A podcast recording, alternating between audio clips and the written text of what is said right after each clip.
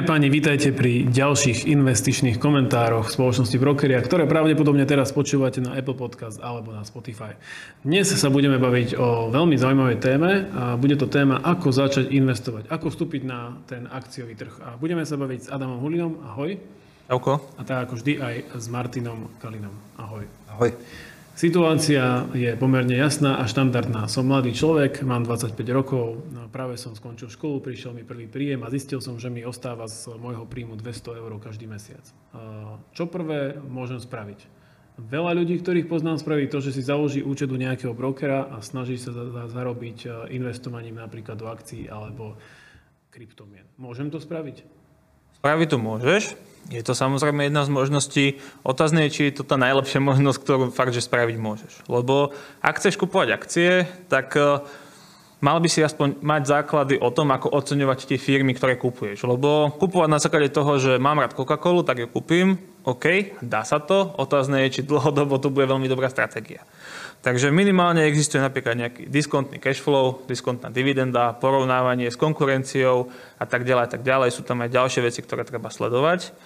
A na toto sú zamestnaní ľudia, väčšinou portfólio manažéri, ktorí proste tieto veci sledujú, sú to vyučení, venujú sa tomu 10-15 rokov a sú zamestnaní či už v bankách alebo v iných správcovských spoločnostiach. A keď to porovnám, či už len s indexom, to je možno to, čo ja by som potom aj navrhol, že je lepšie, tak títo ľudia, čo sa tomu venujú profesionálne, tak len 80, pardon, tak 80% z nich, 85% z nich to na horizonte 10 rokov nedokáže. Čo ukazuje štatistika S&P 500. Čiže 85% ľudí, ktorí si otvoria ten účet u brokera, za 10 rokov nezarobí, alebo prídu o peniaze úplne? Uh, prídu o peniaze. Oni to dokonca tí brokery musia uvádzať. Tam, keď si človek aj otvorí toho brokera, tak hlavne v Európe to tak je, úplne dole majú napísané, že ja neviem, vymyslím si 75% retailových klientov príde bla bla bla v nejakom čase o peniaze. No dobre, tak, tak inak. Hej. Uh, tak zaplatím si kurz za 200 eur, pri mesiac nezainvestujem a naučím sa všetky tie fundamentálno-technické analýzy, a, lebo poznám takéto prípady, ja hovorím to z vlastnej skúsenosti a nakúpim si akcie však podľa nejakých ukazovateľov, podľa tých obrázkov na grafoch. A mám šancu zarobiť alebo nemám? Šance vždy, ale neviem si predstaviť, že kurz za 200 eur dokáže suplovať roky, roky práce, štúdia a roky praxe tých profesionálnych portfólio manažerov. Ako, to si naozaj neviem predstaviť, čo to musí byť za kurz. Ja len, ja len dodám, že tých 200 eur, keď som ešte bol zamestnaný vo Swissri na asset managemente, tak nás prišiel školiť jeden pán z Veľkej Británie a boli sme tam desiatí. Na osobu si pýtal 1900 dolarov na deň a učil nás teda portfolio management. Čiže mal 19 tisíc dolarov na deň, plus mal od firmy preplatenú cestu, ubytovanie a bol tu 3 dní s nami. Takže len pre porovnanie, že čo sme my dostali, aké informácie, alebo tí ľudia, čo sú zamestnaní, aké informácie oni môžu dostať a aké informácie viem dostať za 200 eur. Za 200 eur si stiahnete možno nejaký e-book z internetu. Taký lepší. Taký lepší. No dobré, ale tak tie grafy a študovanie, tí, mnohí to dneska robia a robia to po večeroch a tak ďalej. Neprináša to dlhodobý úspech? No, prináša to tak, ako Adam spomínal, 85% účtov v mínuse, u brokerov, lebo ono je jedna vec eh, kúpiť si akciu u brokera a mm, držať ju, a druhá vec začať s tým obchodovať. A práve ten broker tým, že má relatívne nízke poplatky za nákup za predaj, vám sa zdajú nízke 1 dolár za nákup za predaj, tak e, vás e, toho klienta tlačí do toho, aby sa s tým hral, aby s tým začal obchodovať, ukazuje, ukazuje mu všetky tie grafy, ako to krásne ide, a teraz to poje, teraz to nepoje, a teraz kúp, teraz predaj. A tí ľudia samozrejme na to, na to naskočia, kupujú, predávajú, veď to stojí len dolár nákup, veď to stojí len dolár predaj. Ale zrazu zistím, že som tam dal povedzme tisíc dolárov, zaplatil som za nákupy, za predaje, e, niečo mi pokleslo a ja už mám iba 800 dolárov. A neprešiel možno ani mesiac. No dobre. Tak e, to si ešte teda premyslím, či si otvorím účet u toho brokera, ale premyslím si to vtedy, keď budem vedieť, aké mám alternatívy. Tak ja s tými prvými, mojimi prvými 200 eurami, ktoré mi ostávajú čisto na investovanie po zaplatení všetkých nákladov a rezervy, aké mám možnosti teda, aké sú alternatívy? Ja predpokladám, že o, máš účet v banke, a keď pôjdeš do banky, tak e, automaticky ti samozrejme ponúknú sporenie do podielového fondu. Pretože prakticky všetky banky na Slovensku majú buď svojho, alebo spolupracujú s nejakým e, správcom.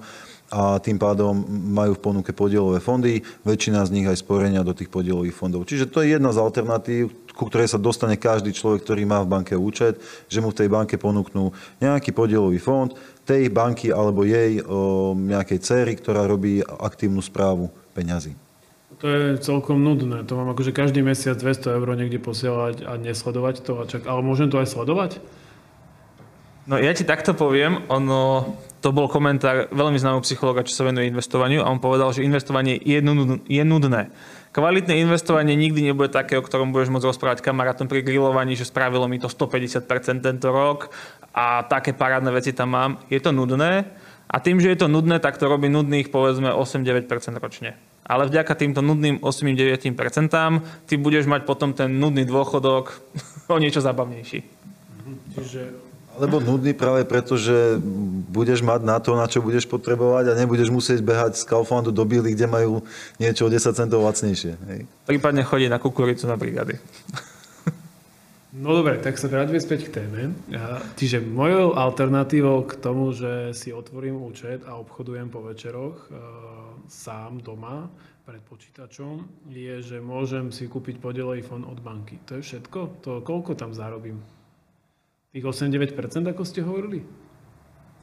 Sú aj fondy, ktoré zarobia 8-9%, ale nie je to jediná alternatíva. Ak chceš sporiť a naozaj teda budeme sa rozprávať skôr o tom nudnom sporení, o tom, že nebudeš kupovať, predávať akcie a hnať sa za stratou v konečnom dôsledku. Sú aj iné alternatívy a povedzme ETF fondy, to sú fondy pasívne, ktoré len kopírujú nejaké indexy, kde je pasívne nakúpených povedzme 500 najväčších amerických spoločností. No a ty si každý mesiac prikúpíš malú časť toho fondu, ktorý investuje do 500 najväčších amerických spoločností. Indexové fondy poznám, lebo však to som, už som si založil druhý pilier, to som už stihol. A tam mi povedali, že indexové sú tie najlepšie. Ale ja neviem prečo. No, to ťa neklamali. To keď ti povedali, tak mali pravdu. Je to práve kvôli tomu, že index je vytvorený a povedzme, že vždy to bude 500 najväčších firiem. Oproti tomu akciové, oni môžu sledovať index, ale nesledujú. Čo sa môže stať? Pokiaľ máš index a spravil by si si ho povedzme 50 rokov dozadu, tak najväčšie firmy v tom indexe by boli telekomunikácie, lebo proste akurát bol veľký rozmach, 70.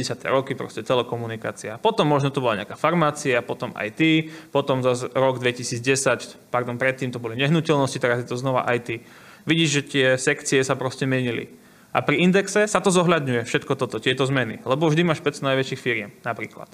Keď máš akciové, tak sa môže stať, že nakúpili sa telekomunikácie a doteraz máš len telekomunikácie. Takže tam je ten rozdiel, že tam už to niekto spravuje, že niekto sa už o to stará a môže sa proste stať, že oni si myslia, lebo to je ich názor, že telekomunikácie budú vždy najlepšie, tak ty budeš mať vždy len v tých telekomunikáciách a tým pádom nestihneš chytiť všetky tie firmy, ako bol Google, ako bol Facebook, Netflix a tak ďalej. Tak ďalej. Čiže index znamená, že ja si nevyberám konkrétne firmy, ale počet firiem, napríklad najväčších, alebo najkrajších, alebo najzelenších, alebo ropných, alebo, alebo farmaceutických, alebo IT. Je, že to označuje nejaký, nejaký počet niečoho a ten počet sa môže nemeniť, ale teda ten počet sa nemení, ale menia sa tie firmy podľa toho, ktoré sú aktuálne najúspešnejšie. To znie celkom rozumne. A teda tie podielové fondy, to je to, že tam je nejaký správca, ktorý vyberá za mňa tie akcie každý deň. On, on robí v princípe to, čo som mohol robiť ja doma pred počítačom, akurát má to vzdelanie a asi to robí lepšie. Dobre, aké výsledky od toho môžem čakať? No, sa môžeme rozprávať pri dlhej dobe o tých 10% ročne. V priemere samozrejme. Bude rok, keď to prerobí, bude rok ako 2008-2009, keď to naozaj bude v mínuse, ale potom bude rok, ako bol napríklad aj konec koncov 2020, keď to zarobí veľmi pekne. Takže v priemere naozaj tie indexy vedia robiť okolo 10% ročne a keď sme sa už porovnávali, alebo keď sme sa už rozprávali o tých podielových fondoch v tej banke a o takomto indexovom fonde, ako je napríklad v tom druhom pilieri, veľký rozdiel je v poplatkoch a v tom, čo zárobia, lebo to s tým súvisí ten podielový fond, ten portfólio manažer za to, že kupuje, predáva tie akcie a sleduje to, tak za to si samozrejme ten fond pýta poplatok. Ten poplatok je vnútri fondu, to môže byť kľudne 2-2,5% pri akciových fondoch a o to menší máš výnos. Kdežto tento indexový fond len kopíruje nejaký index nerobia tam aktívne nákupy, predaje, takže bude stať ročne možno 0,1, možno 0,2% A z toho výnosu tým pádom tebe zoberie 0,2 No dobre, takže môžem si vybrať, e, buď to môžem sám doma nakupovať, alebo sa spolahnuť na niekoho, kto to nakupuje, kto je za to platený, alebo len kopírovať nejaký index, ktorý mi spraví rozdiel 1-2% ročne na tom poplatku správcovskom. Uh, tak to zase nie je až tak veľa. Dajme to trošku do iných čísel. Na 30 rokoch len pri jednoduchej matematike je to 60%. Hej, že to, a to nepočítam s tým, že máš zložený úrok. Že časom je 10% z 10 tisíc je iných ako 10% zo 100 tisíc. Že o tom vôbec nehovorím. A aktuálne máme na Slovensku takú výhodu, že pokiaľ je niečo obchodované na burze, tak ty keď to predáš naspäť, tak ono to nezanikne ako pri podielovom fonde, je to iný daňový zákon a vďaka tomu nemusíš platiť daň. Čiže máš tam hneď ako keby v úvozovkách plus 20% o, z tej koncovej sumy. Z toho výnosu. No to mi znie tak, že to je celkom zaujímavé. A teraz, že poďme sa možno pozrieť na ten slovenský trh. Tak keby ste to mali vy podľa seba zoradiť a mať tých, ja mám 200 eur, aby ste mi mali poradiť bez ohľadu na to, pre akú konkrétnu pre akú konkrétny sektor alebo niečo sa rozhodnem, tak mm, čo je najlepšie? Ísť do tých indexov alebo do podielových fondov alebo robiť to sám? No, ja by som začal rozhodne indexom a teraz poviem vetu, za ktorú ma možno veľa ľudí ukameňuje, ale rozhodne by som skôr dal peniaze do banky, ako s nimi sám obchodoval. Takže vy to vyzeráš tak, že index, potom podielový fond a potom banka. A čo robia ľudia najčastejšie na Slovensku? Na Slovensku najčastejšie robia banka, akcie a potom to ETF. Potom to nudné, nudný index. Cieľom tohto podcastu bolo trošku sa porozprávať o, o tom, čo sú to indexové fondy, prečo môžu byť zaujímavé pre ľudí, ktorí s takýmito investíciami začínajú alebo vôbec začínajú investovať. A cieľom možno tých nasledujúcich podcastov bude približiť si trošku viacej to, čo robíme my s indexovými fondami, prečo sú zaujímavé a ako by sa dali možno veľmi úspešné portfólia postupne aj skladať. Takže budeme mať aj sériu takýchto možno zaujímavých vzdelávacích podcastov. Tento tento podcast bol o indexových fondoch a o tom, ako s investovaním začať a prečo neinvestovať sám doma e, pred počítačom. V tomto podcaste okrem mňa e, so mňou debatovali aj Adam Hulin.